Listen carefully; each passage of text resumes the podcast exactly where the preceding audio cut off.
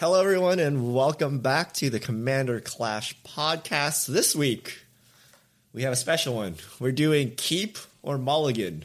The thing you never see on Commander Clash is our mulliganing decisions. So, we're going to talk about a bunch of scenarios and see what we're going to do and uh, see if you agree with us. Uh, so, I am Richard, the Codfather. Join with me today, Tomer, very handsome in a beanie and t-shirt. What is that combination? are you cold or are you hot, Tomer? I believe Richard, as a Canadian, you know this is called a toque, not a beanie. I'm disappointed in you. Really? Yes. Oh, are we, are we, are we getting to the toque debate? Here? It's- Toque it- versus Seth call, I, I, remember, I remember what Seth calls it. Seth calls it a winter hat. No, hat, no, I, oh, no. from, from, from upstate New York, I think he is very qualified to talk about warm, I do know about winter. warm yeah. clothing you put on your head. We're- Seth, I'm better more go to north Saffron than- Olive. How are you doing? I, I, I'm doing well in my winter hat. Eh. And uh, Crim is normally here, but he couldn't make it today due to power outage reasons. Uh, so we'll, we'll make up his answers for him when Yeah. we feel appropriate. That's what happens when you don't come up to the, the Clash podcast. You you keep five landers with no ramp. Okay, so uh, before we get underway, we have some uh, some bookkeeping to do. Uh, if you want to support the show, you can uh, support us monetarily by going to mtggoldfishmerch.com, clearing out Richard's garage. Uh, there's a lot of stuff in there, so so get busy, everyone. And then also, if you if you just want to just want to help us out without dropping any uh, hard earned money, you can give us a thumbs up, a like, a subscribe on whatever platform you're listening to us on. We're on YouTube, Spotify, iTunes, etc. Uh, so yeah, those are good, easy ways to support us. So let's get in, into it, gentlemen. So uh, mulliganing is very important. I don't know. I no one talks about it. Uh, you build a deck, you play it. Part of playing it is mulliganing, and probably it sets up your first kind of like three or four turns. So you should probably do it well. Uh, so that's why we're talking about it because a lot of people are asking why are you talking about mulliganing in a casual podcast? Well, it, it's it's kind of important to how you play. Uh, and I don't know if you guys agree with me on that. Like, do you is mulliganing important here? Are we try harding? Do you mulligan like any differently? Sixty card versus hundred card? Like, what, what are your general thoughts on mulliganing before we get into the scenarios?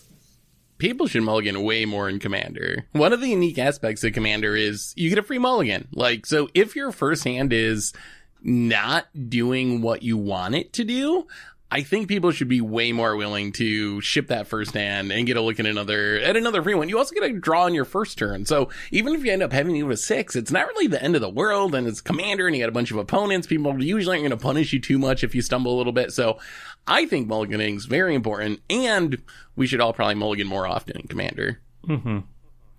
I think it it's definitely different in terms of what I'm looking for in Commander versus what I'm looking for in a one v one v one format. Though, like I'm okay in Commander, for example, to not have like a one drop or a two drop, depending on my deck. Like if I just have like three or four lanes, I'm much I'm much happier in Commander being like, all right, I'm gonna hit my lane drops and my deck, you know, starts pumping out threats at like turn turn four or whatever. I'm okay with that. Whereas in like a draft format or just like any one v one, it's like I gotta have a curve. I can't just have like I can't just play a lane drop, lane drop for the first two turns and then expect to live versus like aggro or something, you know? Like so it's different, but I think it's equally important because you don't want to be in a format where you get a free mulligan. Why would you not take a free mulligan uh, to ensure that you have like a decent start, right?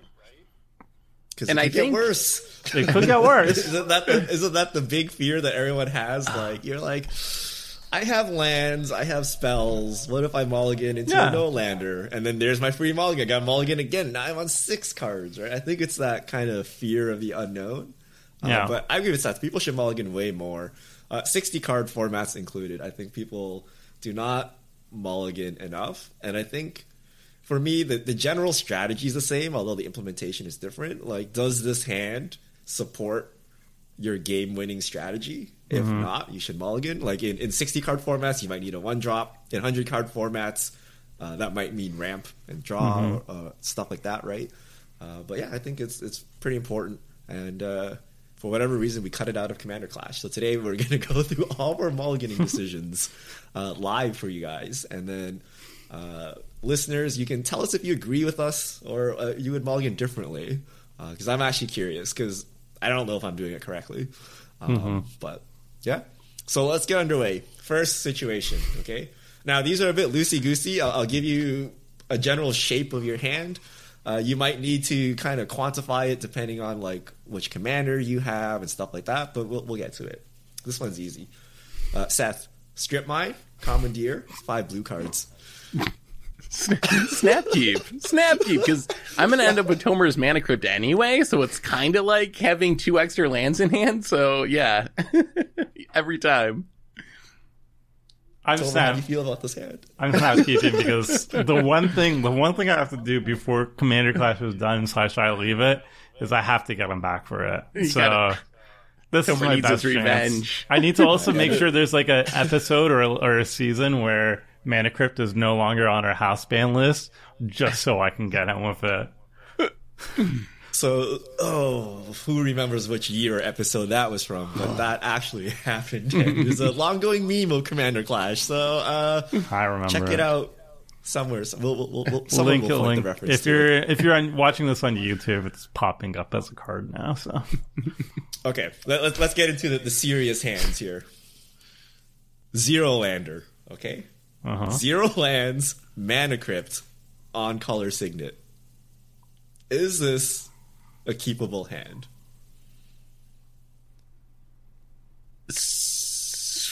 So, okay. It depends a little bit on the colors of your deck. If you're a two color deck, I would probably keep this because I'm going to assume that that signet is going to give me all the colors I need. I'm going to have access to three mana on turn two, which is actually one ahead of where I'd normally be if I was making land drops. And I got all the lands in my deck, so my odds of drawing them are not actually that bad. So I think in a two color deck, Snapkeep, three plus color decks, that's where it gets a little sketchy because it would depend on the hand. Am I missing a color to cast my commander? Can I cast all the stuff in my hand? So I think that's where I'm at. Snapkeep two color. Outside of that, more on the fence. I'm like, I'm, I, I agree with Seth. Like, if it's a two, two color deck, yes. I would I would keep it. If it was more than that, probably not, depending on the rest. But it also depends on the rest of the cards. Like, can I cast anything else with three mana? And if I can, then that's that's probably a that's probably a yes. If like it's like those two cards and like a bunch of six drops and my commander can't come out either, then no. So it really depends. Can I it's three mana. It's good. It's it, it hits both my colors, which is good. But can I cast anything with it immediately? That that'd be the next question. If that's also yes, then it's then it's a keep for me. Uh, yeah, I think I mulled this in all scenarios. Are you afraid of the so, Vandal so Blast? this is a super risky hand, right? So you have three mana, but it's all fragile. Okay, so like if if anything happens, someone like has a vandal blast they want to troll you with or whatever, like you're you're you're you're you're kind of done. But like you are setting yourself up to miss like consecutive land drops coming here, right? Like even if you you know rip off a secret rendezvous, like unless you're actually drawing three lands, you're gonna miss land drops and you're just falling behind and you have this fragile ramp. If you hit land drops, you become very scary even though you may not be scary because like you're gonna run out of lands eventually. Mm. So I think I don't know. I think this is just like a bad situation. Like if you if you make like one land drop, your opponent's like, oh my goodness, he's on four mana or something, right? Like, we got to kill him, and then you miss all the rest of your land drops and do nothing and die, uh, or you just miss land drops and then you're just going backwards. So I would actually keep like a three lander, like no ramp over like this like very fragile ramp, and then you're also taking damage with mana crypt, right? I don't know if that counts for anything, but so it's a little no it's pretty risky for my my, my taste. No Especially fear. if this was like a seven, you get a free mulligan. I think you would mm-hmm. you, you would mull and, this. And if you do get scary, is probably easy for someone to take out like the mana crypt or something, and then you become very unscary and do nothing. We've seen that happen to Phil a couple of times in recent seasons where like he has this mana rock draw, but only a couple of lands, and then the mana mm-hmm. rocks get taken out, and he just doesn't play for the rest of the game. yeah. Or if Signet dies, you don't have colored mana. That, that's another that's also issue bad. with this. Like you, this is kind of more like one land Ancient Tomb or something. Like you, you could be color screwed. Um, so Yeah, this one's this one's a tough one, but I, I know a lot of people will agree to keep this and then just pop off, right? They just they just draw land, land, land card draw or something, right? And it looks amazing, but then I can see someone playing a Collector Ouphe and you being like Done. doing absolutely nothing. I, Okay. Let's move on to the one landers. Now, I, I know the, these situations have come up quite a bit on Clash, and I, I think we waffle on this. So, one land rampant growth, where that one land is a green land. Is that good enough? Mul- I okay, so it kind of depends on what else is in my hand. If you add Kodama's Reach or Cultivate into that hand, I would I would keep it. I think the math favors keeping it. If not, then I think it's a super easy mulligan. Because even if you get lucky and do hit the land, what are you doing after that? You still only have three mana. Uh, you might not have anything else to do. So if I know I could follow it up with another ram spell, if I get to three mana, then I then I think I would keep it. I actually math this out. You're like 65% to hit a land in your two draws. So by your turn two, uh, you sh- you're 65%. So two How many- thirds of the time roughly. How many lands? Like What's your 37 land count? lands. That's assuming you're playing 38 lands. okay, so for for our average viewer plays 30 lands. That uh, So if you're number playing goes- 30 lands, you should probably be It's mulliganing. 28 Yeah. lands. What, what if So- you're playing like 38 lands, but like six MDFCs? Does that. Those are tap still lands? lands. The tap but they're lands, I- tapped, right? Oh, yeah. I think that's okay. I think that's okay because I just want lands in an absolute sense. Like hmm. it would be annoying if I have an MDFC and I have to wait a turn to play my rampant growth. But if I'm starting with one land and one rampant growth, I just want any lands I can hit. So I think it's just a mull unless I have like a cultivator Kodama's reach. Then I'd be willing to risk it because then I'm going to have a handful of action and my mana is going to be good. If I draw one single land, then I am just off to the races. I don't keep this. I mean, yeah, if I have like a Kodama's Reach or something as well in here, but like, if this is just like, if this is just like land and a rampant growth and then a bunch of like non land put stuff for into your hand, this is worse than a two lander keep, which I also would be very suspect on. Like, uh, the rampant growth is just worse because if you don't hit the land, even if it's like a 65% chance, that's not good enough for me at all. So, uh, it's, it's worse than a two lander because the the second land, which is the rampant growth, is not a guarantee. And then even if you even if you do go to your three lands, what are the odds that you're going to keep hitting your land drops after that? Mm, I don't know. You need you need something else to like put lands into your hand guaranteed afterwards. So like I don't know. Nine times out of ten, I wouldn't keep this, but I'm also a hypocrite, so who knows? okay, wait, okay, bigger. I, I, I think I agree with Tom. Right, I wouldn't keep this because that rampant growth might as well just be a, a land that's like guaranteed, as opposed to like a one third chance you don't play Magic right here. Uh, what about the bigger, the bigger brother? Two lands, Kodama's Reach. I am Snap keep? more. I am. I I am likely to keep that Snap keep. because. Oh, is it a snap keep? Snap keep. I've done it every time, and I'm never punished. So snap keep. So I don't know if I consider it a snap keep, but I think it's a keep. Like, not only is any land gonna let you play, but any two mana ramp spell is gonna let you play. So your odds of hitting are like even higher. So I think I would normally keep that in most decks. Yeah, it's Very a snap keep because it, it takes you to four. ma- Okay, so you got to hit one land, but then you go to four mana, right? Because it, it gives you like an extra land. So like you, you got to sweat it for a turn, and then you're it's like clear sailing. Whereas some of the other scenarios where you you, keep, you got to keep sweating for like the rest of the game to keep drawing cards. So the, the the built-in card draw here, I think, really helps you. And I am I'm almost positive this has happened on Commander Clash many times, and we always snap keep it. And I think we've been punished like maybe once, and maybe it's actually Seth, which is why he was. I think it was Seth that actually got punished for this once. But That- most of the time, it's Tomer that gets away with it.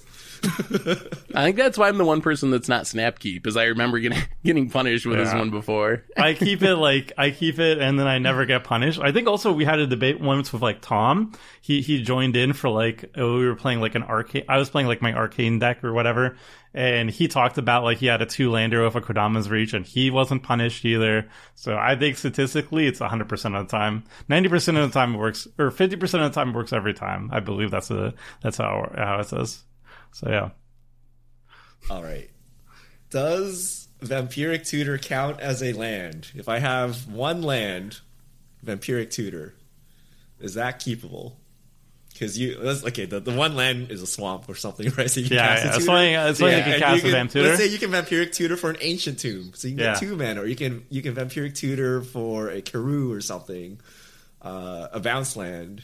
Is, is like, is this good enough? I, I know. I know you guys hate casting tutors for lands, and we always like Yeah. You gotta do what you gotta do, mock each other though. for it. But is this keepable? This hand's so interesting to me because you get that free draw on your first turn. So you keep this hand, you draw. If you draw land, things are great. You can like tutor up a Sol Ring if you want to and play it the next turn and you have tons of mana. If you don't draw land, then you got the fallback plan of like vampire tutor to get the ancient tomb or get a dual land or get a bounce land. I, I, I lean towards yes on this one. I think this is a keep for me. It's not a snap keep, but I like the flexibility that Vampiric Tutor has to offer, uh, wi- combined with that getting to draw on your first turn in Commander. I think it also depends on what I'm going to be doing with like the equivalent of like three mana or whatever, because that's what what I kind of view it as. It's like you can have a land, and then you can vamp tutor for like a Sol Ring or an ancient tomb or a bounce land. And any way you slice it, it's like basically you have like three mana with these with these two cards at the end. Is the rest of my hand slash my commander something that I can play with with three land with three mana? And if the answer is yes, then that's an easy keep. If the answer is no, I guess it depends on the rest of the cards, but I'd be more like it would be more up in the air, right? But I, I don't think this is a bad hand. I think it's way better than the Rampant Growth one lander. Yeah. I think the one lander Vampiric Tutor is like way better than Rampant Growth one lander. Is it the so so that vampiric tutor is essentially a mulligan, right? Like vampiric tutor is you go down a card because you, you don't draw, right? You put it on top. So it's essentially a mulligan where you get to choose one land blank, right? Like what you get to choose that other card, mm-hmm. and then you're just ripping cards off the top. So is that You get the you get the you get the upside though, because if you run hot and just draw lands, then your Vampiric Tutor can get your whatever you know combo piece or whatever bomb that you want, or a card draw spell or something. So I like the I like the upside of the Vampiric Tutor. But it's an effective six card hand. But if it's your first mulligan, you can mulligan back into another seven card hand, right? So shouldn't you just take the mulligan here?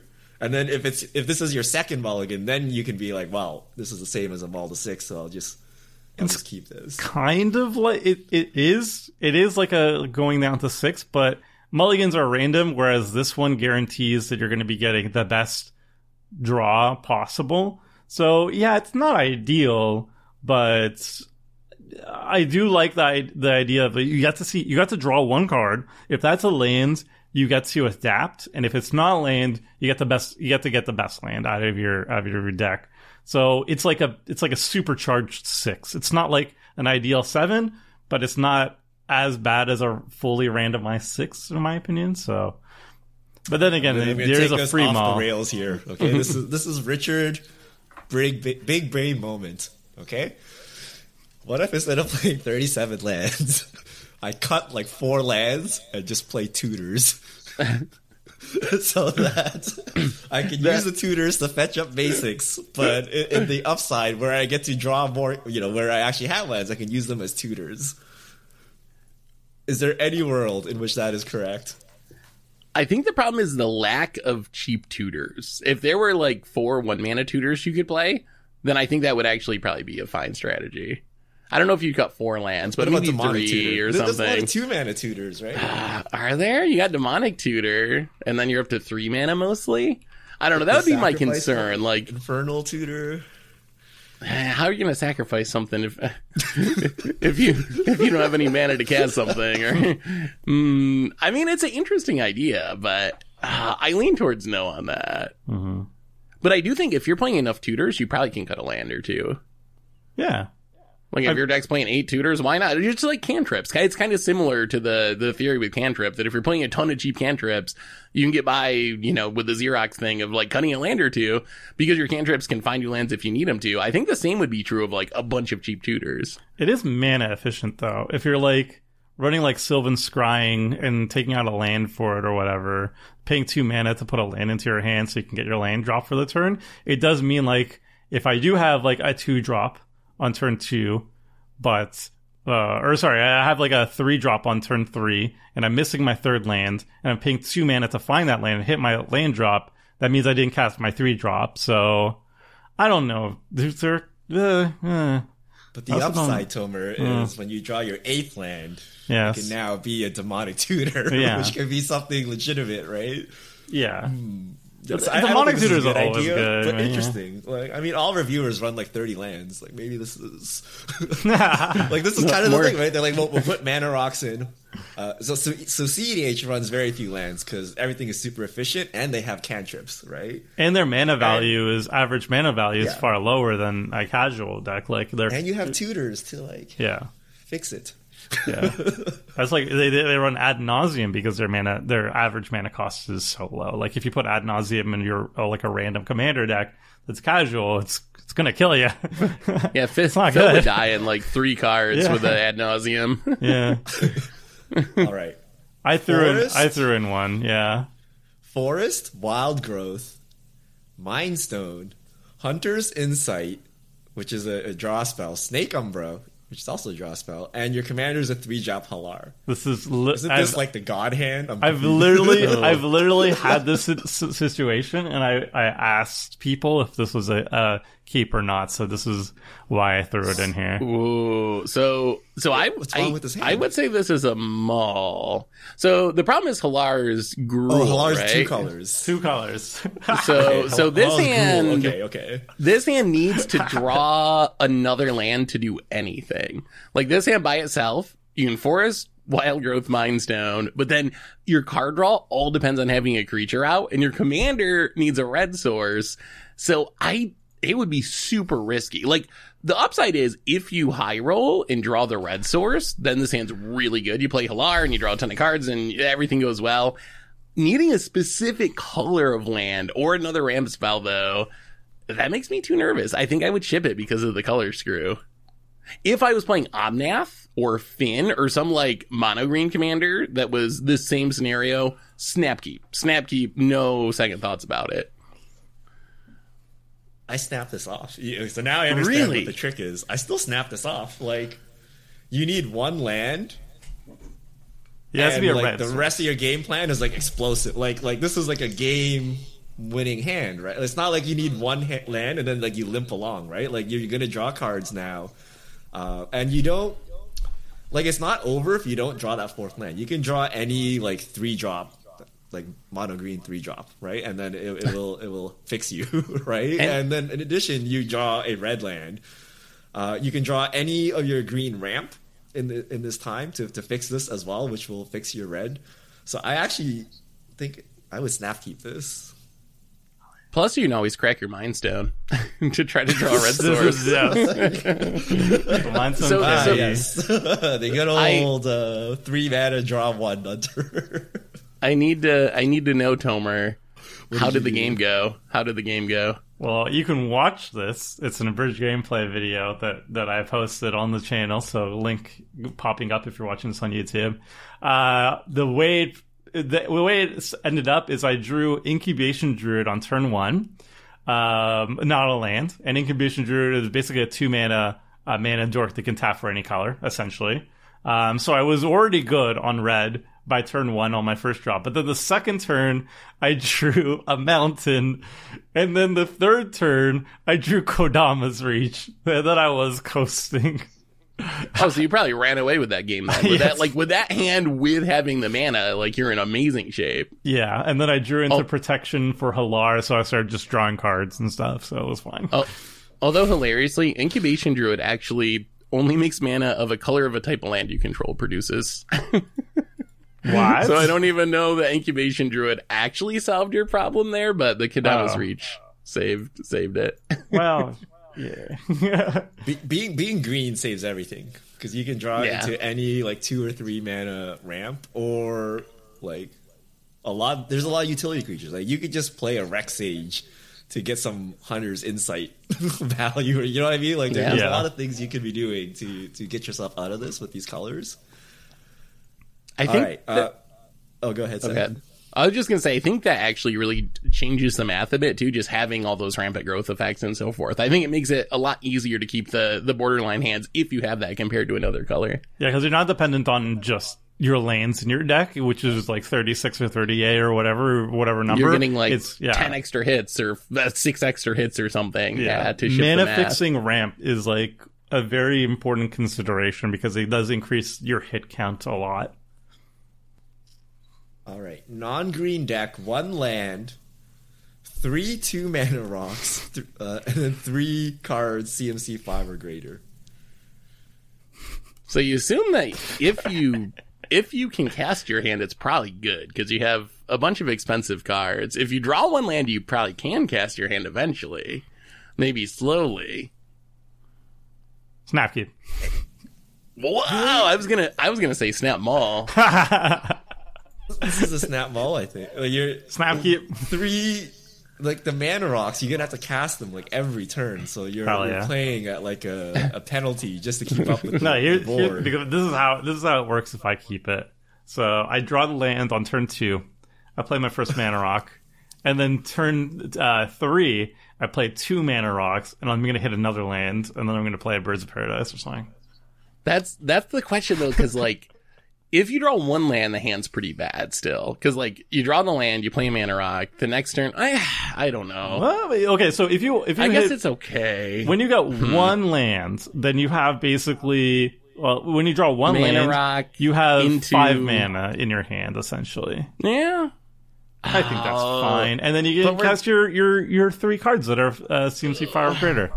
I guess if they're like all sevens, then it's like Well, bad. yeah. But if they're all fives, or if there are Tomer fives a that like high draw me risk cards or tolerance. whatever, like if it's a five that I- draws me cards. I, cards, don't even play mana rocks, like period, because I think they're incredibly risky. And then now you're trying to convince me to keep one landers, like totally relying on mana rocks. you I'm gotta like, stop oh. living in fear. You can't live your life in fear. You have to say YOLO. You just have to be like, Uh, deal with it. And if you can deal with it, I'll be sad. But if you don't, I'm gonna be really happy. Okay, Richard, same hand, but replace the mana rocks with rampant growths. Would you keep it? Like, is it just the fragility of the mana rocks that you don't like, or is the hand itself like the problem? So I, I think if so, if the actual like action cards are extremely good, I would keep. But if they're mediocre, I would mull because like the the hmm. rampant growths are essentially like your land drops, but you have to pay mana for them, right? Right. So you know you're not actually accelerating ahead of anyone. Like you, I, I guess you are slightly, but like to me that's not strong enough, right? So if the rest of the hand was nuts, then yes, I would keep that. But uh, the fragility of the mana rocks is definitely a thing right? Because there there are worlds where you go like one land, three mana rocks, and then you draw more cards. You play like two more mana rocks or something. Turns six whatever. You have like two lands, four mana rocks. Someone rats, and then your game is over. I call it Yeah, the farewell, special. get you. Yeah. right. So yeah. like, it, it's very likely that like you can't. So the thing with making land drops is you can't make up for them. Like no matter like how far you go into the future, unless you're playing a deck with actual ramp like green, like once you've missed that land drop, you forever miss it, right? And you can make up the mana with like mana rocks and dockside and things like that. But if someone removes that, you are set back like super far behind. So I mm-hmm. I value slow and steady hit those land drops. Uh, rampant growth counts as a land drop. Like I, I ignore opposition agent. People are like, oh, but what if Crim is here? Just assume that's not going to happen. and like your rampant growth counts as a land. Uh, but the the mana rocks are a bit sketch to me. I don't. I don't live in Sam fear. Sam Black deck building over there. yeah, I don't. I don't live in fear though. I- I'm okay with. I do agree though. Like the the five drop that you you're casting into has to be decent. It has. It I, ideally it needs to draw cards. That's the big thing. If it's drawing cards, if it's getting me more action, but also drawing me lands as well, then it's then it's the easiest keep of my life. But um. Yeah, I mean, you could also just not do anything with this hand, right? Like if you don't see your your second land, you're you're literally not doing anything. But I'm going to draw that land. I know it. So I, I think fine. well uh, the the problem is if you don't draw it, you are in for the worst two hours of your life. Like there's nothing worse than being the player that can't play commander when everyone else is playing. So if you what if you don't have a land for five turns or something? Like you literally just do nothing. I think I value avoiding that position enough that Yeah. I that I think I'd want to ship the borderline hand to make sure that I get to do something rather than take the like one third risk that I do nothing or whatever the math says it is. All right, this, this one's an interesting one. Plains, Esper Sentinel, and then like do nothing cards, like like three three drops up. So you're, you're gonna rely on your Esper Sentinel to draw you out of this pickle you're in. This one's very interesting because I think it depends on how good you are at politicking and having a poker face.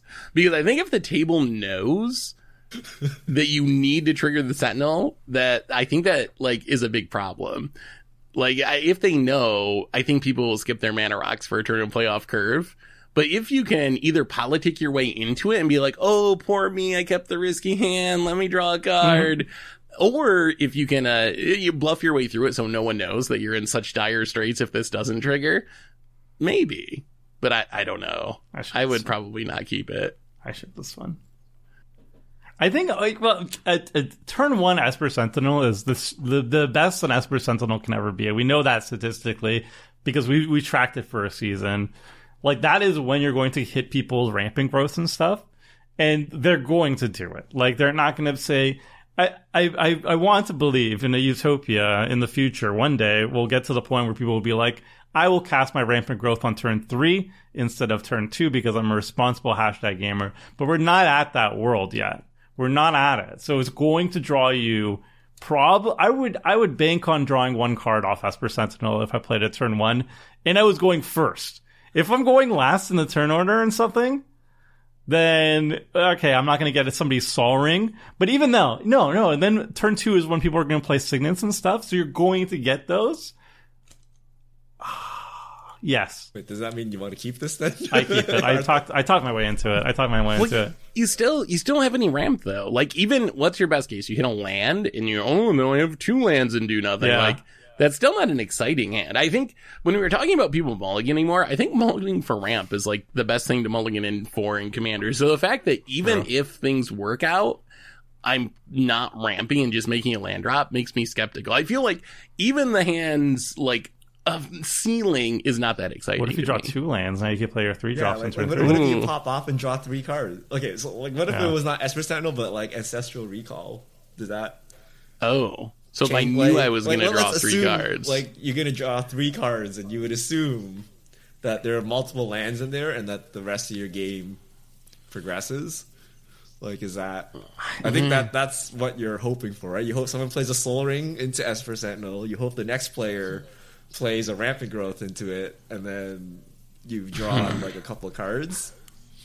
I think I still free roll for ramp. I guess it would depend on my build and how many colors I am and how much ramp I have, but I think I would still just free roll to try to hit a, a you know a couple lands in a ramp spell or something. I keep so this. I, I, so I've definitely run, run into this, and I, I usually mulligan because I'm looking for dowsing dagger. the ramp. You're looking for the ramp, right? I'm like, I, like I have better hands than this, right? Like anything dowsing dagger is a much stronger hand, or like a land tax or something. Like even though Esper Sentinel is incredibly strong, my deck can yield like much stronger hands. So I will actually mulligan to search for them. Uh, you know, if this was like 2014 or something, and that, that was like a Skullclamp. I'm playing mono white. I'm like, oh no, you know, I got I got to hold on to this. Like this is the best my deck will ever do. Wow. I got to keep this risky hand. But yeah, I think I think Seth is right. You, you try to mull into like ramp or a stronger hand, even though Esper Sentinel is really strong. Like, I think I, I really the my real answer is not snap keep, but it's like it really depends what those three drops are, what the rest of the cards are in my hand are, and where my commanders where my commanders at because I honestly think like if I if I keep a plains Esper Sentinel, I do a turn one Esper Sentinel, Esper Sentinel, I'm expecting to draw at least two cards. I think by the end of like by depending on where I'm also sitting. If I'm like last on the turn order and and I, I drop this on turn one, I assume people's turn twos somebody's going to, to feed me at least one card. And if somebody got the Sol Ring start, I mean, that's very lucky of them, but that's going to draw me a card as well. But then somebody on turn two is going to be either a Signet or a Talisman or a Rampant Growth. So I'm going to draw a card off that. And then, like, it really depends if the other cards that I have in my hand are, are, are worthwhile, like, exciting enough that I want to keep. Like, if they're all, like, do-do, do-nothings, like, if they're, like, six drops and stuff that I can't even cast for many, many, many millennia, then yeah, I'm gonna ship it. But like if they're really good, like I don't know, it's like a three drop is like a Kodama's Reach or something. I don't know, like it's something good. Then then I'll keep it. I, I am pretty sure I've I, in Commander Clash at least. I don't think I've, I remember keeping more less than like uh, uh like three lands in my hand. Like it's always like three Yeah. or four. But then when when we get to these like interesting debates where you have like this really powerful thing at the beginning, then then I, I get greedy. But realistically, I'm like three or four. I'm a three or four person. Okay. Anyhow. So two landers. Okay, so two lands and then random crap. Okay, so like no ramp in there, but just like two lands and like things you can probably cast, like you know threes and four drops and two drops. Like, is that enough? Are we? We've been talking about like a magical like three lander all the time. Is three lands the cutoff? Is is two lands random stuff good enough? Depends. Ah, so two lands, no ramp. I'm shipping. I think every time because I, I I really want the ramp spell. I think mulliganing for ramp is really powerful. So I think I if if it's my first mulligan and I'm mulliganing to seven, I think I'm shipping that every time to try to hit a ramp spell. If I've already mulligan once, that's where it becomes interesting. If I'm going to six the next time.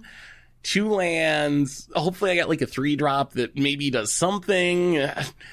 then I'm then I'm I don't like going to six. So the free mulligan, easy snap mull. Once I'm down to uh mulliganing to six though, then I'm kind of like, oh, I probably like, ah, boy, I probably end up keeping it and regretting it. Would be my guess. I think generally speaking, yeah. If it's like a two lander and how many high impact things you have at two? I don't know. If it's like two lander and like a I don't- like an Esper Sentinel, I'm, I'm snap keeping it again. yeah, Mystic Remora. yeah, Mystic Remora.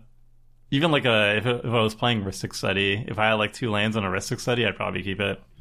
find Stoneforge, find a maybe. third land, drop down Rhystic Study, hope for the best. I think I would keep most two land hands. Yeah. Like, What I think, like, in a vacuum, like most because like the way you build your deck, like what what what's coming, like what's the rest of the cards and what's coming, right? Like if you have ramp, you can hope to draw it, right? Uh, you're very likely sixty four percent to draw the third land. And like like, it- it's like castable enough. Like as long as the rest of your hand isn't like complete garbage, right? Like so, like what could happen? You could draw land secret rendezvous, right? Or you could draw, you know, catch up ramp, or you can draw rampant growth, or whatever, right? So I think for me the minimum bar is two lands, and then you gotta look at the rest of the cards in your deck. But anything below two lands is automatic mull. Two lands is where it starts getting interesting, and you can think about it a bit more. Depends on what the rest Yes. of the cards are. Like they have to be It- really good, and they have to be good early. That's the thing for me. But aren't all your cards good? No, because if I I'm have like a including six drop, it doesn't matter. I mean, This is the Craterhoof is right? great. Sun Titan's great, but it's not going to help me there. I do think that's a good point though about ramp though. With two, with one land, your ramp's usually not going to be turned on if you top deck it. With two lands, most of your ramp is probably active, so you probably have like.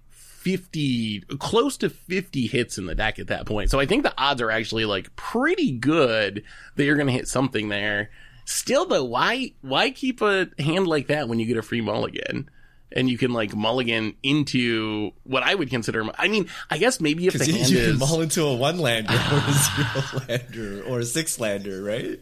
uh, if the hand is like the Tomer Hallar hand, where it's like if I hit the land, I win the game. Okay, I can see that. But if it's just like medium stuff, I don't know. I think I'd spin for the upside of uh, of getting a better hand.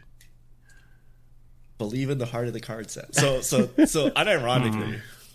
this is why I don't play like spot removal. This is why I don't play like situational cards because I, I like knowing that all of my draws are live, right? And I, I I really try to limit like you know the Teferi's protections and things like that to like a certain number so that my hand isn't full of these and I'm not top decking these things. Like ideally, all the cards in my deck are good and ideally all the time, right? Obviously that that's like ideal and not going to happen, but like you know, I, I do believe I'll rip that Dowsing Dagger off the top, right? Like it's in the deck for a reason. it's gonna come, right? So Wait, so you I don't, don't, keep Is, is that too much? Is that too much hopium? so so you don't so. play Don't play spot removal you don't you play draw your swords and you don't play swords and paths so you can keep super sketchy two landers. I don't. it's to I make don't know sure about that all of your logic. cards are good at We're all gonna take times. away. You don't have this like situational card that you're gonna sit on the whole game. right? Everybody in the YouTube comments mulligan. is always like, Richard's like the secret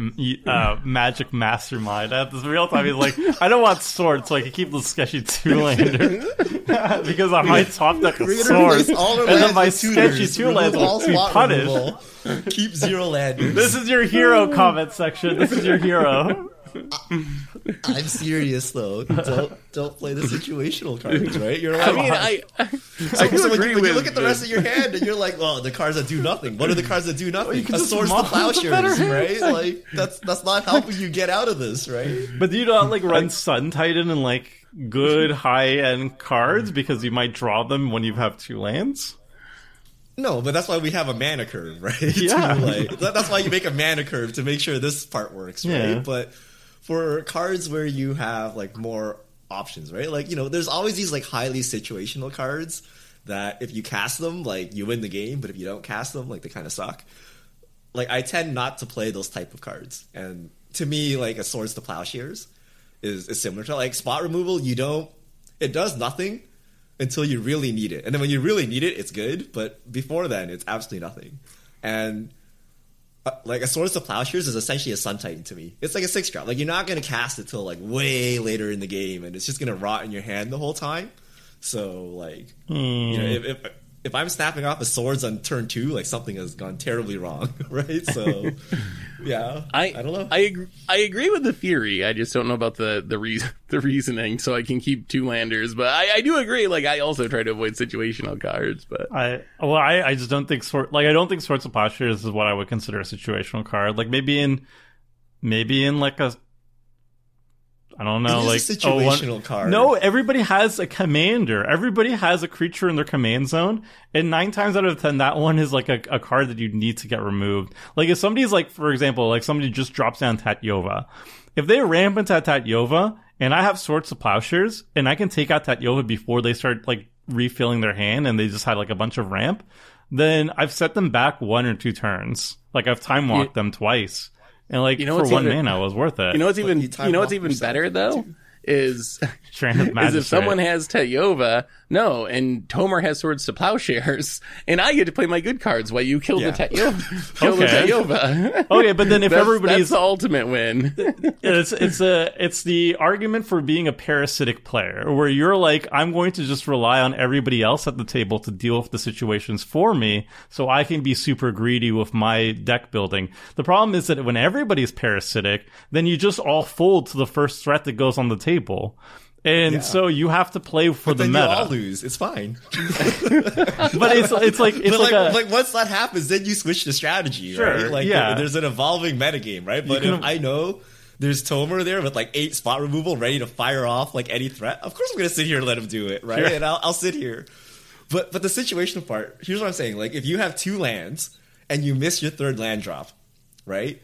And you, you got to discard your hand size whatever, and you you fire off a swords to plowshares on someone's like random three drop commander. Mm-hmm. Like that's that's not a win for you. You didn't want to do that, right? You want to do like literally anything else, right? So yes, you could cast it, but you didn't really want to, right? So I I do think it's situational in that in that case, right? Yes, you got some value, but that's not what you really wanted to be doing. I think the situation comes up often enough that like you you do you really do need to have a couple spot removal spells in your deck. Like if if it was like a disenchant and everybody wasn't running like enchantresses or whatever, then yeah, okay, I understand that. But like everybody has a scary commander in their command zone, so I'm just like I, don't know.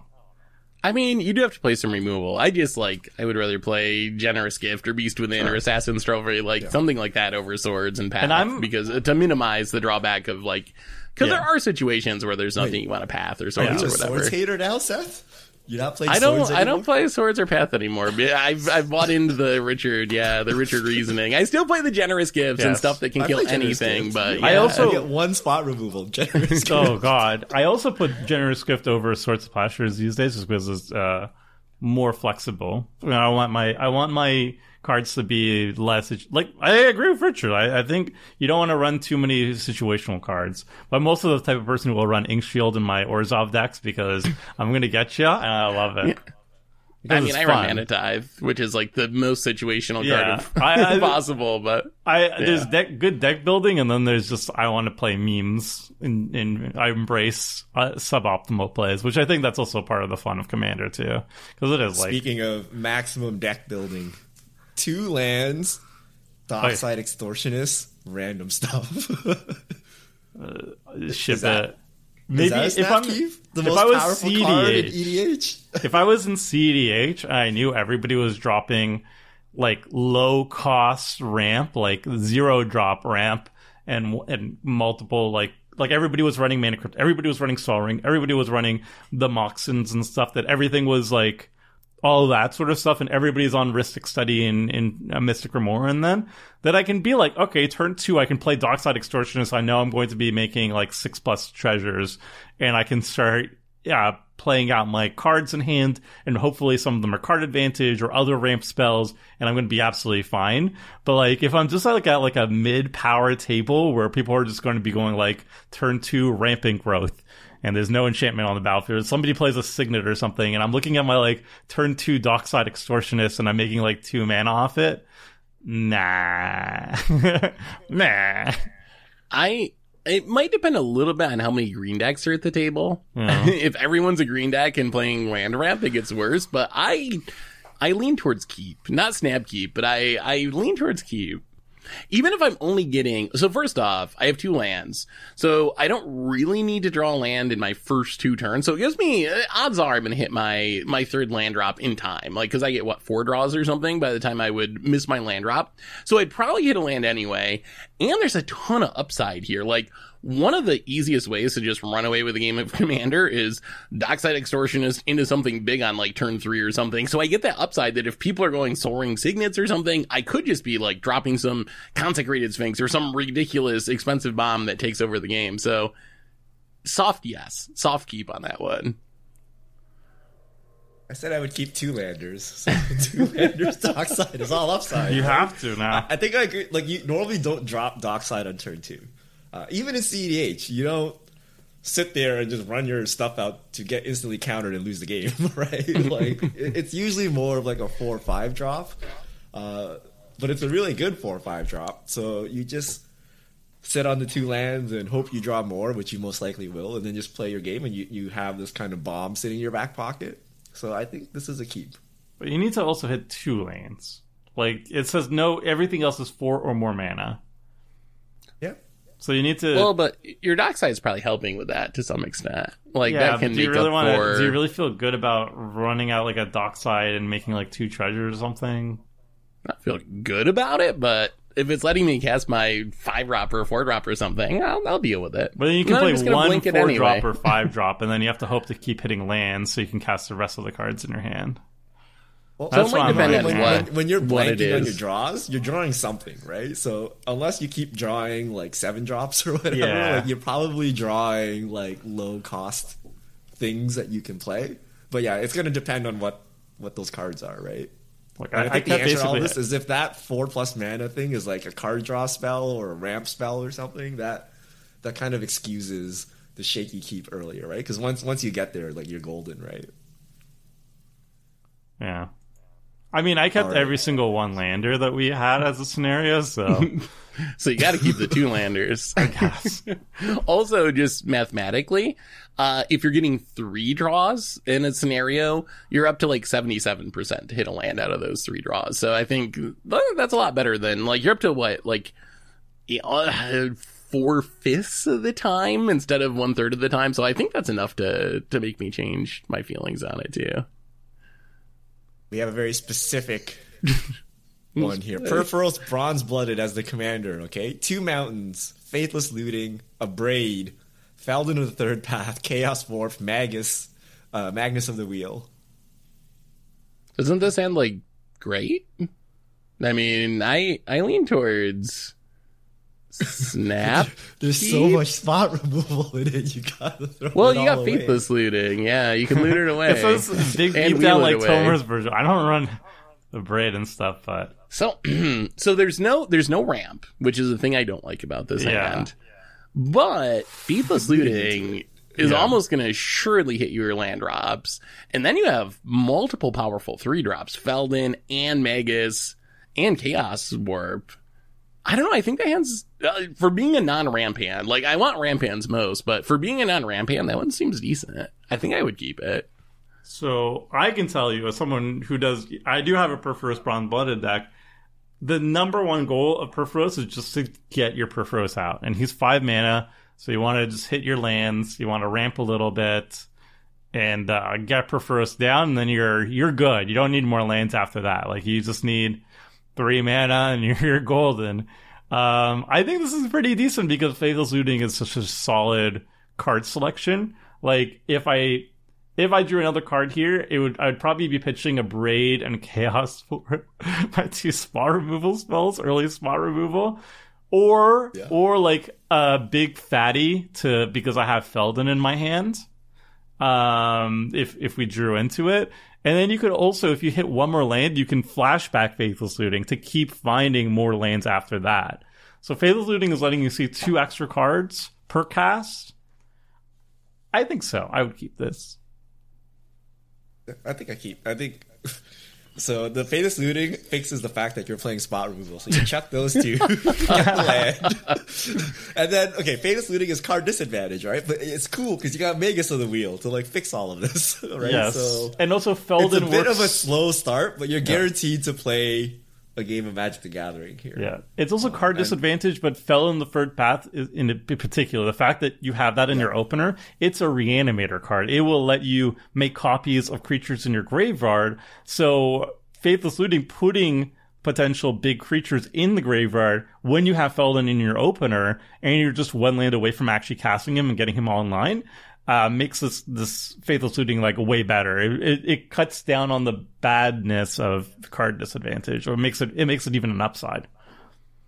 Same, same hand, no faithless looting is that snap mull for everyone. Like, I think that's actually more interesting because the odds are still pretty good that you're going to hit the third land drop by the time you're on turn three. But for some reason, it feels so much worse without the card selection of looting. Oh, it's so much. telling me that you don't want to play spot removal without saying it. That's like a double ball. You can ball to five before you're upset about this. Like that and Braid and Chaos Warp are doing nothing. Like that's a that's But a you five still lander. need them because I don't want to lose games. but not in your opening hand. Right? yeah, not in my opening hand. Just like I don't want, like on turn eight, I don't want to draw Birds of Paradise, but I mean, it's still good, you know, in different parts of the But, game, but, if, right? but if you load up your deck with like eight spot removal, like every ball is gonna like have one of these. Get the hypergeometric calculator out, right? Like that's the problem, right? but this is like a ball to five or something without the looting, right? Like you, the abrade is useless, the chaos warp is useless. You can always And like then- chaos warp your Feldon to try to hit a land. it's kind Oh, of chaos boy. warp's kind of ramp. oh no. Oh, that, that's that- that's yeah, this, cool. this I would ship immediately if it wasn't Faithless Looting. If it was a if it was a land though, I would keep it. If it was instead of Faithless Looting a land, three- I would I'd probably keep it. Yeah, I wouldn't be happy about it though. Ooh. Interesting. So three ah. lands, Abrade, Feldon, chaos warp, Magus is a keep. Probably. If I haven't mulled yet, I'd probably ship it. I've had just games of Purphoros where I'm I'm fine just being like land drop, land drop. You know, hit five lands, put Purphoros on turn five, and and go from there. Like that's fine. You don't always have to ramp. All right. Oh, I think this this one comes up often too. So two non-green sources, and then two green ramp spells, and three or more four plus mana spells. So you you, you need to hit the green source to, to make Yeah. this happen. So this, I think, uh, I think it's correct to ship. I th- I think I might keep it because I'm super greedy sometimes, uh, and I would know it's incorrect.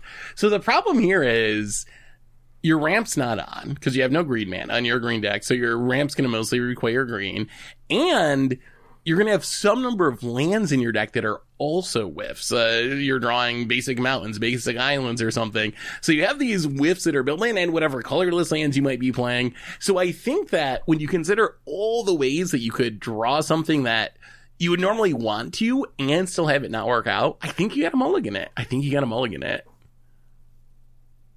I specifically remember Seth keeping these hands and doing nothing.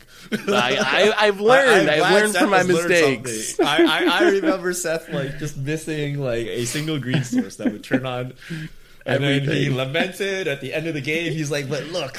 I had cultivate Kodama's reach. All I needed was that one green land. It really- all ah. be fixed, and he didn't draw it. Okay, how many colors are we? How many green sources are in the deck? I think that's the main question. Is this like a is this like a five color deck? No. Is this a three color deck? Also no. Is this a two color deck? Or is it or well, it, it's a one color deck and you just have like two colorless lands and like oh well, yeah. like but it, I think that's that's the major thing. If this is a two color deck and I have like I don't know. If I have like a 70% chance of hitting just a green source, it doesn't matter if it's like a mana rock that taps for green or if it's a green land or anything like that. Um then then I'm going to keep it. But like if I have anything lower than like a 70% chance, I ain't, I ain't keeping it. But I'm probably keeping it most times. Uh, I think it's even worse for you, Tomer, because you're gonna have even in a two color deck, you're gonna have like ten islands or something, ten islands because you love your basic so much. So your odds of hitting the wrong basic is gonna be high. True. But also, I just care about the hyper geometric. And if it says 99% because I did it wrong, then I'm keeping it. also, I'm never punished. Like, that's the thing. It's like, I'm never punished. So, like, why would I ever, why would I, I ever mow that's- if I'm never punished and the upside's so good? okay, let's say you do the math, okay, and you get a percentage. What is your percentage cut for like a playable game? So Tomer, you just said seventy. Is that true? If it's above seventy, you're like we're going. Hell yeah, we're going. We're going for it. I mean, I So think that sounds Tomer really good if you risk hit. Tolerant, right? He'll take Because whatever. if you hit that green, you got two ramp, you got two green ramp, and you're, you're set for life. You're set for life. I would, I would keep it seventy for. sure. I might even go down a little bit. That the sixty four percenter that we've been talking about throughout the throughout the podcast, I would probably keep it that. Like if I thought there was a two thirds ish roughly chance that I would hit, I would probably do it. Six percent. I'm 'Cause I think that super- hand's I- so I, I good would have if to be you at hit. like ninety or something. Like Ooh.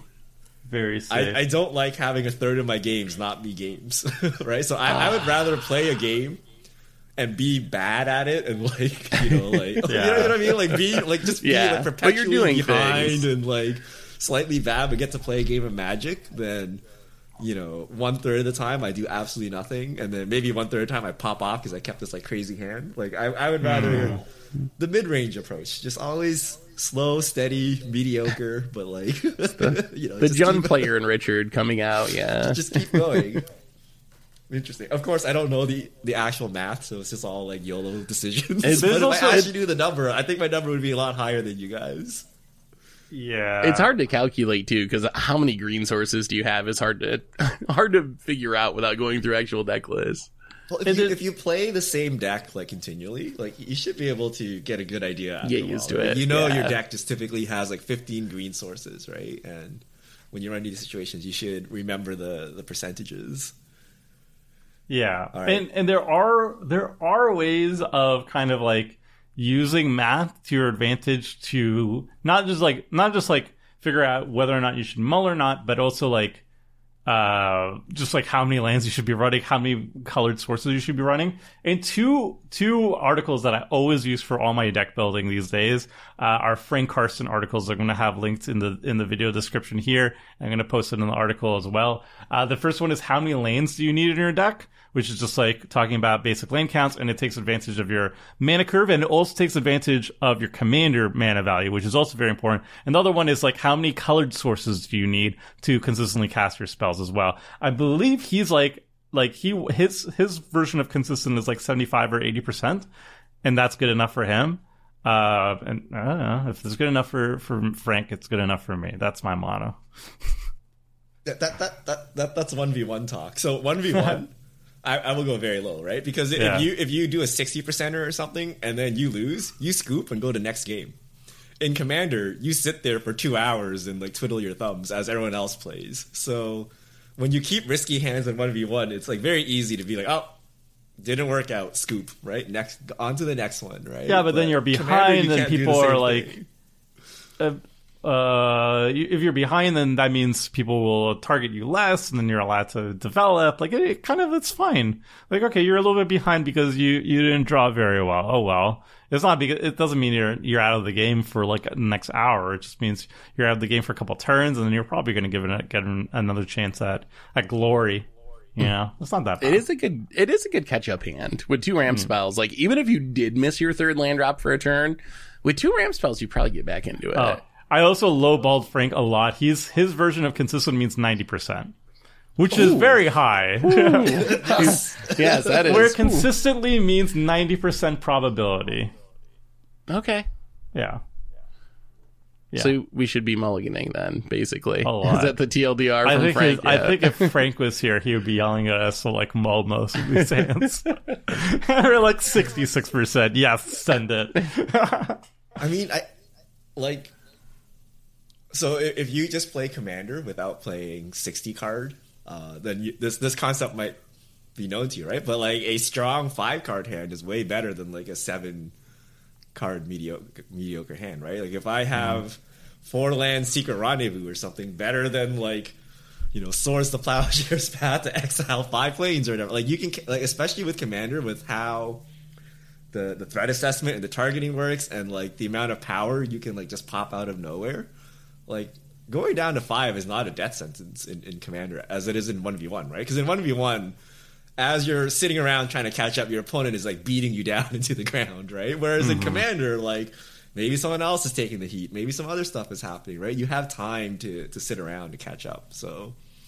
So maybe the answer to this is just mulligan everything. yeah, that, that might I, actually be the the right the right. Honestly, uh, you probably get punished way less in Commander by mulliganing, but no one no one likes to do it. But I think you're, you get lots of card draw in most of your decks too, and. One thing I've learned is you, you can only have so many cards in your hand. I used to love trying to draw as many cards as possible, but I've realized more just like having cards, some cards in hand to do things is way more important than drawing endless cards. So going to five and then casting your Muldrift or whatever is perfectly fine. So yeah, I think you're right. Okay. I'm learning so, a lot from this podcast. This is like an intervention for me. do you not mull? I think Tomer mulls a lot. I do mull a lot. Like the the person who's giving this advice on these because these these two landers and Wonderlands are so tantalizing, but I don't actually I don't so I don't even run Vampiric Tutor. We don't run Sol Ring. Like half these things are like we don't run Dockside Extortionist. So I'm like, oh yeah, sure, I'm gonna run all these cards, but like then I then I run like my garbage piles of piles of garbage. And I'm like, yeah, I need to keep four lands or else it's bad. okay, let, us talk about colors. Okay, how yeah. how frisky are we feeling with colors? Two color decks. So you're running a two color commander. You have three lands of the same color. I.e., you're missing one of your colors. You're missing that, a color. Is that is that keepable? This one's really tough because it it's very hand dependent, I think. Mm-hmm. Like if the rest of my hand is also the cards of the color of the lands that I have and I can do things, then it's probably fine. But I can play the cards I have in hand and I'll draw the other color by the time I need it and by the time I draw cards of that color. If it's vice versa in my all the cards in my hand are the color that I don't have lands for, then I think you got to mull it right away. You you can't YOLO it and like hope that you draw into it. So I think it really depends on the rest of your hand makeup. I'm Seth. And your commander, like I guess. Well, no, I guess if you're, if you're two color, you're not yeah. gonna cast your commander with one color. But yeah, I'm with Seth. It really depends on what you can do with the, that color. Like if you can cast stuff and you can, if you have some sort of game plan for the first couple turns or whatever, then then I would keep it. I think you just keep it in like ninety five percent of the situations. Like even if okay, let's let's say it's the worst case scenario, right? You have like three uh, three lands of one color and then four cards of the other color that you can't cast any of them. Uh huh. As you draw more cards, either you drew a land of the other color, right, or you drew cards of the color lands you already have, so you can cast them, right. So it's like a very harsh scenario where you got to draw cards that are like five mana value or greater, or continue to keep drawing cards of the other color so unless you're like Crim and you're playing like cryptic commands and yeah. stuff like like usually your your pips are not like that intensive. So as long as the other cards are reasonable, I would keep it. So okay, me, I'm okay that you can't cast them as long as like they're good cards, such let, that you know when you cast them, they do something useful. Let's rephrase the question then. How about it's three lanes of the same color, And if you get one, a single card, it could be a ramp card or a lane card, any of those uh, that are of the other color, you can cast all the other cards in your hand. Would you keep it? I know Richard's a yes. I, I don't. I, I, mean, I, I said yes. Which to is the one already- yeah, I know, Richard's which than is this, already It has yes. to be yes for this one. But Seth, So it's the- like you you can't you need to have uh, one more color, the other color, and it could be a ramp card or any ramp card and then, or and any then it lane fixes card. your hand afterwards. And And my it entire your hand you is can cast everything in your hand once you get that one card. So my big issue with this hand is still that I don't have any ramp.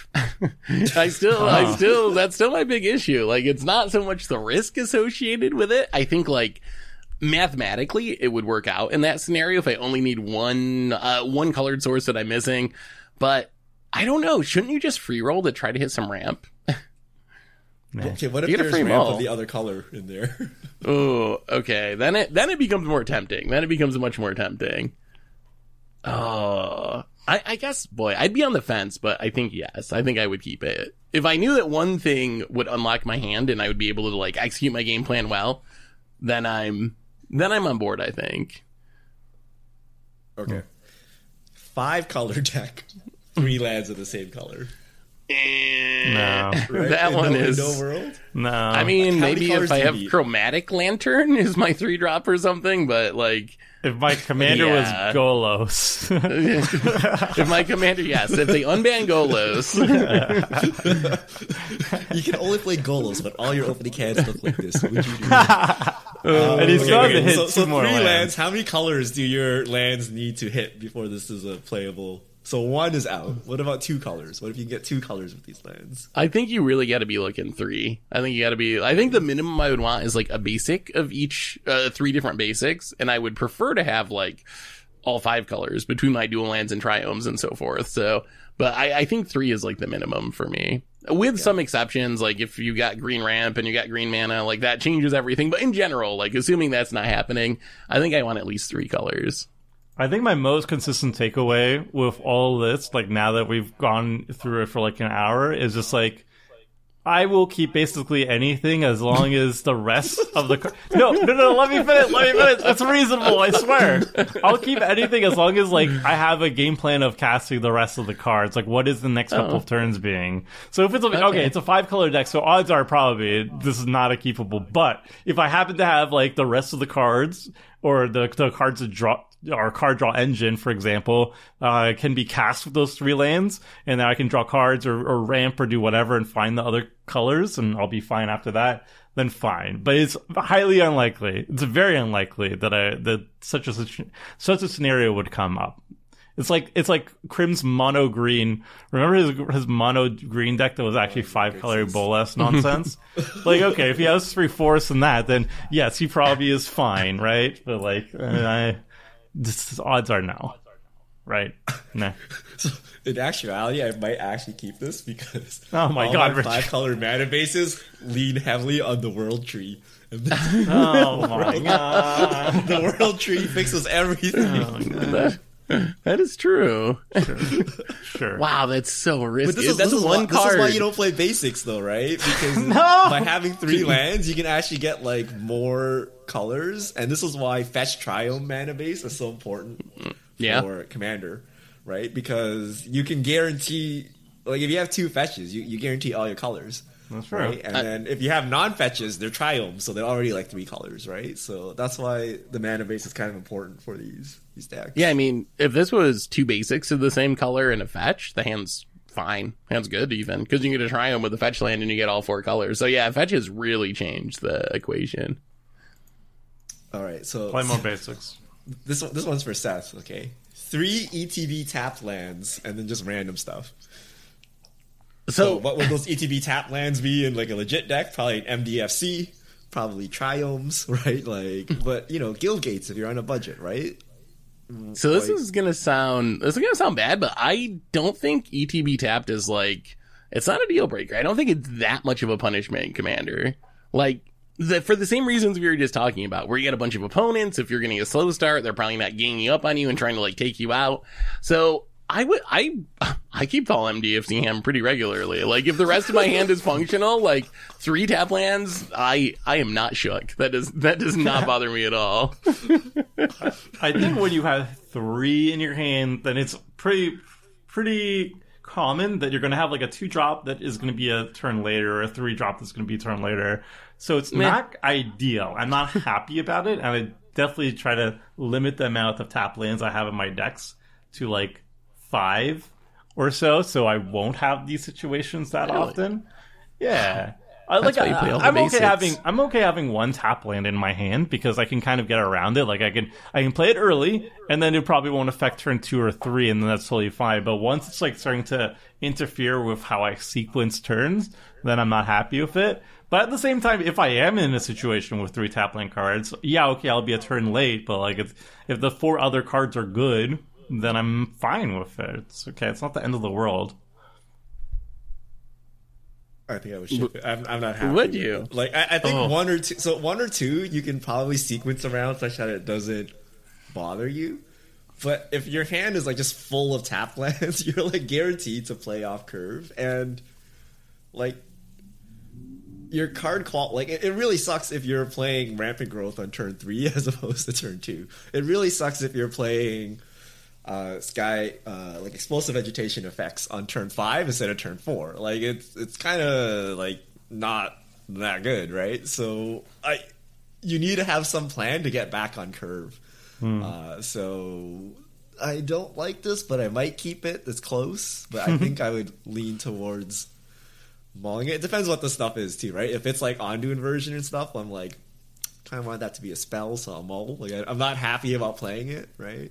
Or if it's like bounce lands, then it's more okay because like I can mm. like I, I actually just drew a card in this deal, so maybe I'm okay with that. Or Well- I can reuse my MDFCs later. So Well, it's a little bounce lands, bounce lands when you in your opener when all your other lands are tapped, which means you're probably not going to be casting any spells, is basically guaranteed that you're going to be like play a tap land, play a bounce land, discard down to hand size. That's like the main fear is you really need to be able to cast something before you play your bounce land, so you don't have to discard down. And if all your all your other lands are tapped, then your odds are not you're going to be casting anything, and then that's just like oof. That's the that's the bit major feel bad. Play a bounce land, discard down to hand size. You do kind of lose the upside of getting like a free card draw, quote unquote, from your bounce land if you just Yeah, have to you discard really- hand you size. just cast loot now. It's still good. It's still upside. Yeah, jokes on you. I'm a reanimator deck. yeah, I mean it's fine if you're an animator. I mean, that's just the price of playing MDFCs. I think it's worth it's worth the cost. You get all this power from, and I guess it depends on your tap lands. Like if it's a bunch of Yeah. game lands or something, the the cheaty lands, like ugh, I, for budget purposes, it's fine. But that feels a lot worse to me. But I'm willing to accept some slow hands if my lands are working like spells. Like I, I think for me, the cost is worth the the upside in the late game. I run MDFCs too. I just I will sense, not run like hold 10, 10 of them. I'll run like four. So, so Seth will mull into a ramp hand because a non-ramp hand is too slow, right? And, and the base level speed is like no ramp, but he has to mull above that. But if he's guaranteed to be actually behind, like one turn behind by playing all ETB tapped, he keeps.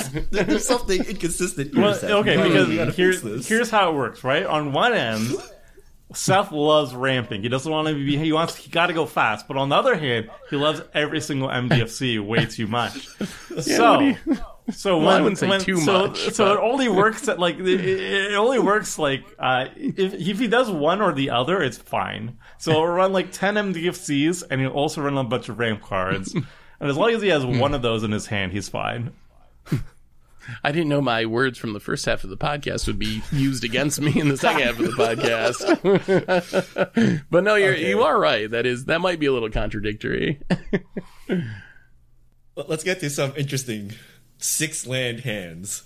Okay, Whoa. so six land hands are interesting. So six lands, small card draw. So like something that draws one or two, like a sign in blood or or something like that. Is that Eh, capable? No, no. No. Okay. No. Well, oh, well, yes. In my six Wait. drop tribal deck, I would snap keep, but I wouldn't be got able. a I si- how just- you got a I- uh, sign in blood in your I'd six drop tribal deck? But if I see six lands in my six drop tribal deck and it's and a six drop, You're I like, keep "Ooh." it. I'm like, that's great. hilarious because Tomer Tomer had this, and then he's like six lands. Let me cycle them away. Then you got Look. stuck in five. And then I learned. All right, that was that was the first run of the six drop tribal. It did not work out. I learned, and, and recently in Commander Clash, the crew saw the the the refined version of six drop tribal. I don't want to spoil it. But I'll have a link to it, and uh, it worked very well. And I kept like a five lander. It was great. Okay, six lands, big card draw. So like a Blue Sun Zenith, a Consecrated Sphinx, like something that's going to draw you lots of cards. That's actually worse than the sign of blood hand. I think. Yeah. That's- I would rather keep the sign of blood hand. Yeah, me too. Because what Blue Sun Zenith, you're gonna wait until turn six, playing one land a turn and not doing much, and then you're gonna draw a bunch of cards and discard down to hand size or whatever. Ugh. But, but It is you're like kind of guaranteed to do something on like turn five or six when you Blue Sun Zenith, but you can sign in blood into two more lands and be Yeah, but you can sign in blood into like a three drop or something, so at least you're doing something on turn three more consistently. And if you blue sun zenith for five mana, it's sign and blood, right? You're drawing two cards. Oh gosh. like I guess that's true. All right, so so those are garbage hands. Six lands. Oh. three are MDFCs. Oh, oh, you have this, you have some I have kept this hand so many times. Yeah, snap, snap Like- keep on this one. I mean, it depends depends on- a little bit on what the MDFCs are. If they're all Ondu inversions and turn timber symbiosises, then it then it's a little bit sketchy. But if it's stuff I can do uh, relatively early in the game, uh, then I easily keep this because it's not really six lands. It's a it's a three lander. It's a three lander, them- and then most of the What, MDFCs what are absolutely MDFCs can you cast early in the game that's like actually useful? Tangle So there's Floor that two Hedron. drop one three that gains a couple life. Tangled Florahedron. That's a Okay, good okay, one. that, that was good. That was that's a ramp spell. Yeah. Okay, so that is was a ramp. good. So that's the best Floor one. Hedron is the best, and then I would say, in this situation, the next one I would want is Valakut Awakening because if I if it's turn three or one. whatever, and I don't have a good hand, I can start shipping it for a better hand, and that's fine. But like most MDFCs are not going to progress your early board state. What are you doing? them Mauling's okay. Hagra Mauling's. You really you it's a- want your early turn to be a Hagra Mauling on turn four? I don't want it to be that, but it, it's not the end of it. Out of all the MDFCs, that's one of the you less have bad an ones addiction. This is an intervention, so all right. you don't want to keep Zof consumption, Hagra Mauling, and a crappy core cleric that gives you two life, and with your six Think of all lander the life hands. Gain. then I can always just play him as land. Jesus Christ. Leave me alone. I think the best MDFCs are situational. So Bala Ged recovery, like you didn't do anything, you have nothing to buy back, so it's like kind of useless. Or like Ondu inversion, like you're just sitting around and hoping to get to eight mana. I So guess think actually- you ship ah. this right. Unless When it's you actually- that Tomer talked about.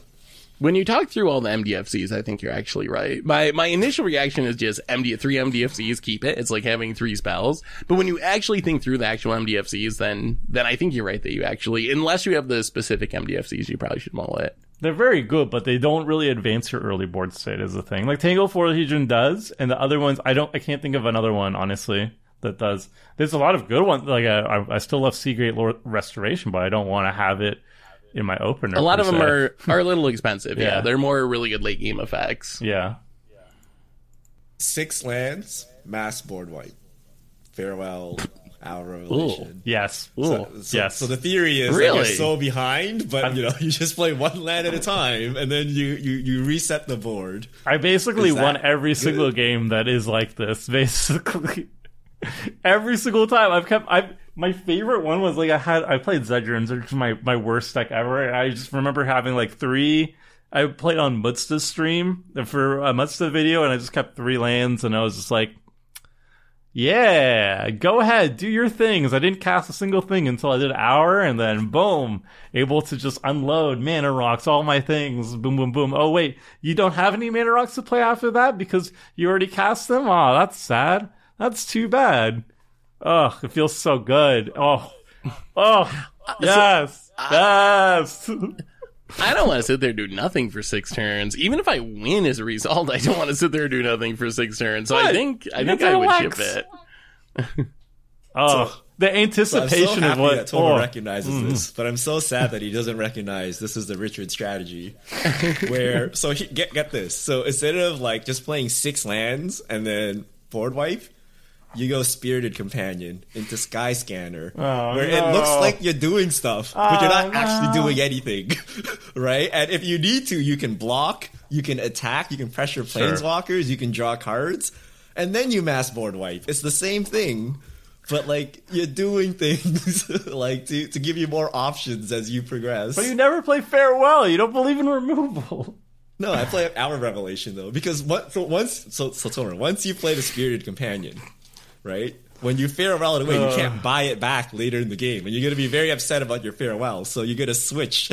you're gonna switch. What, what, once you believe in the Sky Scanner Spirited Companion package, Richard Richard's so next level. He's like playing horrible white creatures just to reduce the cost on his- his hour of revelation and make his wrath a little bit better so that he can get back the horrible I think- I white think creatures Richard from starts the with the Spirit biggest risk of this hand is you get run over before you make it to your board. Let's if you actually have a farewell. Yeah. Like a lot of stuff can happen before your sixth land drops. So if you're Yeah. actually doing nothing, you could die. Yes. right? But if you throw up a wall of omens, a solemn, Yeah, if you a throw a sky little scanner things. keeps you alive, and, and then you can rip off the farewell and you know But I mean- destroy the player that kept four mana rocks, two lands, right? But this is this is a little bit uh, misleading because you still have a commander. Like I'm totally fine throwing my commander onto the board if it's like a three drop or even a four drop.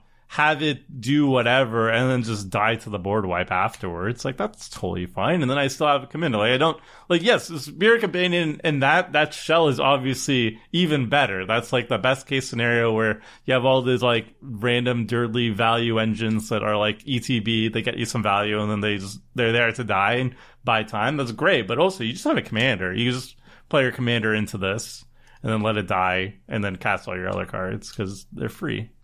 But yeah, I love this. I Wait, did so- Dana so would you- Progress. so would you actually keep this though? Where do we land? Seth is balling this. Tomer's keeping. I- it? Snap. I'm mulliganing it just so I can do something. Yeah. Do something so I- it I can would get mull this exiled to although farewell. Uh, the nightmare is you do, you do the the Tomer plan and then Crim just counters your farewell and you did nothing and didn't read the board and then you definitely die. well, I mean, if you have a Crim at the table, then you're gonna have to also adjust your decks, right? You need to run more. Like, you need to run like Grand Abolisher effects. No, you need to run. You need to run Grand expect this to Abolisher effects. No, if you if you have somebody who's like I, every single deck in my in my collection is is counter magic dot deck, then you run you run like Grand Abolisher and stuff to make sure those those farewells stick. But, but then your next farewell, you, you, once you kill your Grand Abolisher, Yeah, you then, can't then you're this getting countered anymore. all day. Yeah. There's more silence effects even in white. All right, six lands demonic tutor. This is the Is there- closest for me Is to there actually any deck keep it. powerful enough where a demonic tutor will like fix everything? I mean, you could demonic tutor into a wheel maybe and get a new hand. That doesn't seem the worth. You just wheeled the table. You didn't. like, Yeah. They also they also come up on top with that because they probably had like a ramp spell on turn two or something. You spent your turn two on demonic tutor and then your turn three on a wheel. So they probably got to unload some more impactful spells before that. I think there there's there might be a situation where that's study. fine. What if you what if you demonic tutor into Rhystic Study? Demonic tutor into your board wipe. Easy keep. Easy snap keep. Snap keep. Done. Done. Keeping it. Um, but uh, but Tomer, what if Crim is at your table? So not only will your board wipe get countered, you also get opposition agent agented as you're doing this. I don't think I can't. I don't think you keep See, it. problem This is that the oh, you're like demonic but tutor. I'll demonic tutor for a big draw spell. That's like the scenario that we poo pooed on. and said we no, already, right? yeah, we already said no to that. So I guess oh, Richard, hmm. if you snap keep six lanes and a mass white, you have to snap keep six lanes on a demonic tutor. I, I wouldn't. Snap, I, I would maul that one, but Oh, like no? the theory of it. No, because Oh. I, I would rather just play my sky scanners and stuff into the board wipe, right? But the Really see not enough, that works. not enough sky 'cause these scanners are- in the But hand I for can't Richard. demonic tutor for five sky scanners, right? I can only demonic tutor for one, and that's a weak hand. Right? I think this is this is an easy easy demonic tutor for board wipe for me because you can't discount the fact that you have a commander too. Like if your commander can like block and and like kind of hang out, then you have the lands to cast it. Like assuming it's six or less. Who's and, playing uh, their commander to chump block though, right? Like typically your commander is Yeah. like part of some engine, but these six, unless again it's Golos, You need like, board these Six presence. lands are not helping your commander, right? If you need board presence, I mean, your opponent's going to lose so much in the board wipe. You're just going to lose your commander. Okay, good.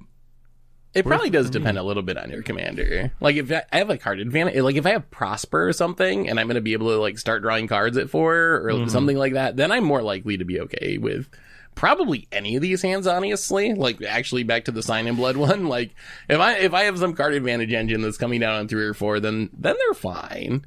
I'm kind of assuming that's not the case, and then I don't like any of these hands, but I think this hand's actually like the more I'm thinking about it, the better it gets. Like if you just have like if you have any commander that really wants a specific card to pair up with it that makes it busted, demonic tutor is getting it on turn two. And and depending also what you're drawing, you could be drawing non-land cards, and you demonic tutor is just so flexible. It will always comp. It will be the best card in your hand, and you have enough lanes to hit all your lane drops and stuff. You have a commander, so you have two two very castable cards. One of them is literally the best card in your deck for any situation, and one of them is your commander that your deck is built around. And you have you have lane drops for days. I don't know.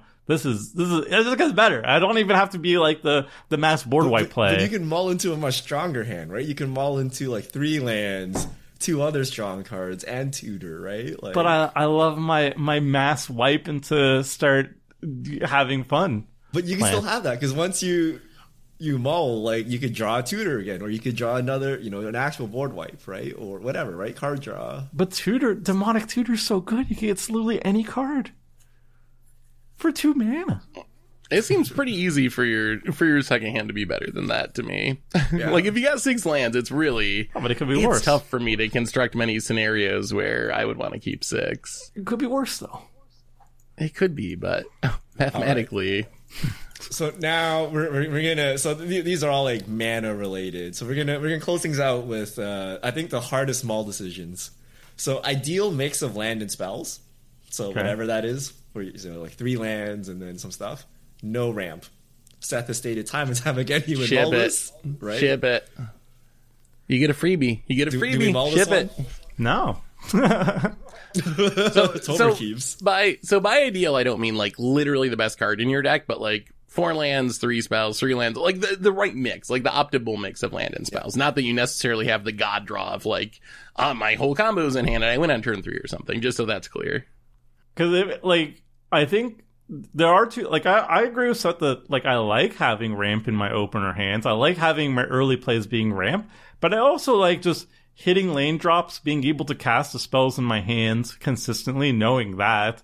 And if I have like an incremental draw engine that I can play early, then I'm okay with just keeping a hand that has that instead of a ramp thing. It doesn't have to be like ramp or bust for me. Like if I have a turn one Esper Sentinel, I don't really care if I don't have any ramp. Or even if I have like a turn one like creature and then I have like a Mask of Memory turn two and I'll keep hitting lane drops from there, or I find another ramp card after that. Like that's fine. There's like a many so overstating, no ramp is okay, but you have to have card draw.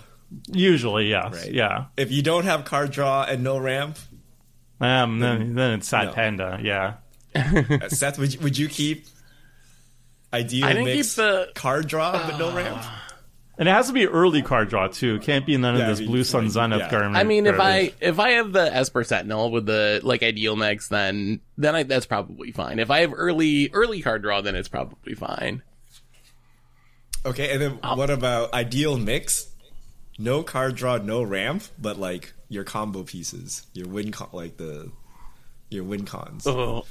So so like I have uh, Deceiver X Arcane Kiki Jiki or something. Like I have the the full like literally let's win the game combo. one. Let's say you have. Let's say you're like a two Oh. card or three card combo deck, right? And you have one of the pieces, so you're not the full combo, Oh. but you're like halfway there. Then I think I ship it. If I have the whole, like, if I draw my hand, I'm like, oh my god, I got the win the game combo in hand. Then I'll probably take the the no ramp, no card draw, draw, trusting that I'll get to it. One combo piece though, not interested. I'd rather rather ship it and try to ramp or card draw. And the combo has to be playable with the hand, I think. Like if you have like, oh, this my combo requires like nine mana on a single turn, then it's like, well, if it's in my opener, it doesn't really matter. It doesn't help me for a while. So Like I'm not I'm not shipping Thoracle. Like if I have Thassa's Yeah. Oracle Demonic Consultation and, Yeah. and all lands, okay, we're we're good. No ramp. yeah, just wait until turn three and win. I, I think if I have one, like if it's a two card combo or three card combo, I have one. I think I keep Ooh. because like your card draw is essentially you're just spending all this time to draw into this Trying to find the combo. So if you have it, but like if you know I have like a five card combo or something convoluted, then I'm gonna need a lot more help. So I, I, I will mull into that. But if it's a like an actual playable like non jank combo that people run, uh, okay. What about the most powerful card in your deck, but it's a finisher like Craterhoof? Mull. what do you mean? Yeah, like, I like, mean, you have like the an ideal, ideal mix, ideal mix, but then you have No like, ramp, no the card best draw. card, whatever it is. But you know, it's not being played till like the end of the game. having your finisher in hand on your opening hand is not that valuable. Like Yeah. it's just it, it really isn't. Like uh, you'd almost in some ways rather just have it in your deck so it doesn't get wheeled away or something into your graveyard. So yeah, that doesn't really appeal to me to have my finisher to start with. Like a six or greater card in my opening hand counts as like a minus one card for me. In That's most like a mulligan. cases, yeah, it's like Yeah. it's like it's like it's like a six lander because like I don't count it as a card in my hand. All right, last last one. This is for Tomer. Okay, mix mix of lands and spells, ramp, and spot removal. so so so let's say like three lands, Kodama's reach, beast within lightning. I don't know, like swords to plowshares. like like not Snapkeep. not a board wipe, but just like spot removal. Snapkeep. Seth, I'm uh no, I'm not. I'm not. Oh, I'm wow. not gonna. I wouldn't. Yeah. There- there's ramp in there though. There's ramp in there. Oh wait. Oh, I mi- I missed the ramp. Wait, say it one more time. Three lands, Kodama's So- so Kodama's two reach. lands, Kodama's Yeah. reach, and then the rest is spot removal. Oh, oh. I mean, I probably wouldn't have three spot removal spells in my deck, but if I was in that scenario, the Kodama's reach would be that that would that would be fine. I would keep it. I, I would snap mullet and wonder who stole my deck. Just to get rid of it? like, three, And then three I, I removals too play much. some unbeatable Richard. commander card or unbeatable commander, and then you just lose. Then, and you're then like, I oh. die, right? But, Then you but the- I- die. but there, there are plenty of games where I I want to avoid where you have a grip full of cards, you have a ton of mana, and you do literally nothing. Because like your opening hand was something like counter spell, beast within, you know, something, right? And you're just sitting there, Yeah. you have nothing proactive to do with it. I, I feel like you're describing Crim's Nut Draw. That's like the Crim Dream. the Crim Dream. Yeah, I'll sum up Crim. Crim is like he will he will keep any land, like any hand with ideal mix of lands and spells. He will also keep five landers because he's like very afraid of mauling to a one lander. Yeah, that's fair. He does get mana that screwed would a lot. accurately describe Crim. Yeah, I think that's about right. I'm, but I look, I look at my decks, and I'm not even like that that crazy on on like removal either. Like, I have like eight removal spells in my Mech Titan deck. Like, it's like Eight. It's not very Like, spot high. removal, or are you including board wipes? I've even included. Well, yeah, Mech Titan's actually kind of low. Uh, my Changeling deck. Let's see. I have board wipes. I have three board wipes, and then spot removal. I have seven spot removal. Whoa. I usually probably have like like two spot removal, maybe something like that. I'll play the board wipes. I'll still have like three or four board Can't believe rides, you but guys s- mock me, but not Seth. Seth plays like just as much spot removal as I do. Seven is seven is almost guaranteed to have like one in your hand, like every single like opening hand, right? Yeah, and one of them is- a guaranteed maul. One of them is a card draw engine, Be'lakor the Dark Master. So ETB draws cards and then okay, that, that subsequent doesn't really things. count. Okay. I mean Yeah, like that's- actual like pure spot removal. All right. Yeah. All right, so uh, those are all of our mull decisions. Listeners, have, have you made it to the end? Have, have you agreed with us? have, are, are, are we mulling more or less because of this podcast now? Maybe we've talked ourselves. more, more. I've talked myself into mulling more. Just as we talk through this, should we should be free rolling. Commander free mulligan, take advantage of it. That's that's one I of the don't even know- of the format. I don't even know what the takeaway is on this. Like, I think I muv quite decently in the actual games, but then here I'm like uber greed. I don't know why. you tantalize me. That's why you get these all these delicious pitches. I feel I'm pretty conservative. Well, like I, I, Yeah. I'm all for the like six seventy is not okay with me. It has to be ninety. I, I'm a Frank Karsten believer. Yeah. Whereas I'm surprised you guys are happy for seventy percenters. That I'm- seems extremely low. I'm just happy. I'm happy if I can cast most. Like if I have a game plan for the first couple turns and I can cast things, then then that hand is good with me. If I have a hand that can't cast things, unless you got very lucky, then I'm not going to keep it. That's that's basically how I, I view mulls. That's really it. Casting And things also in feel Magic we- is we- good. we don't do But it, yeah, but it doesn't matter we what it YOLO is. it more, a lot more like clack.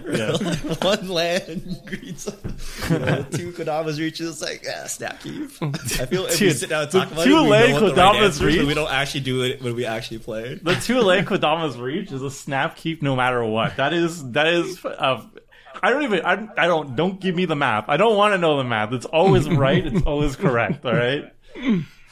Hundred percent of the time. All right, so uh, let let us know what, how you would mulligan, and if you think we should mulligan more or less, and if you think we know what we're doing. And uh, we'll see you next week. See you, everyone.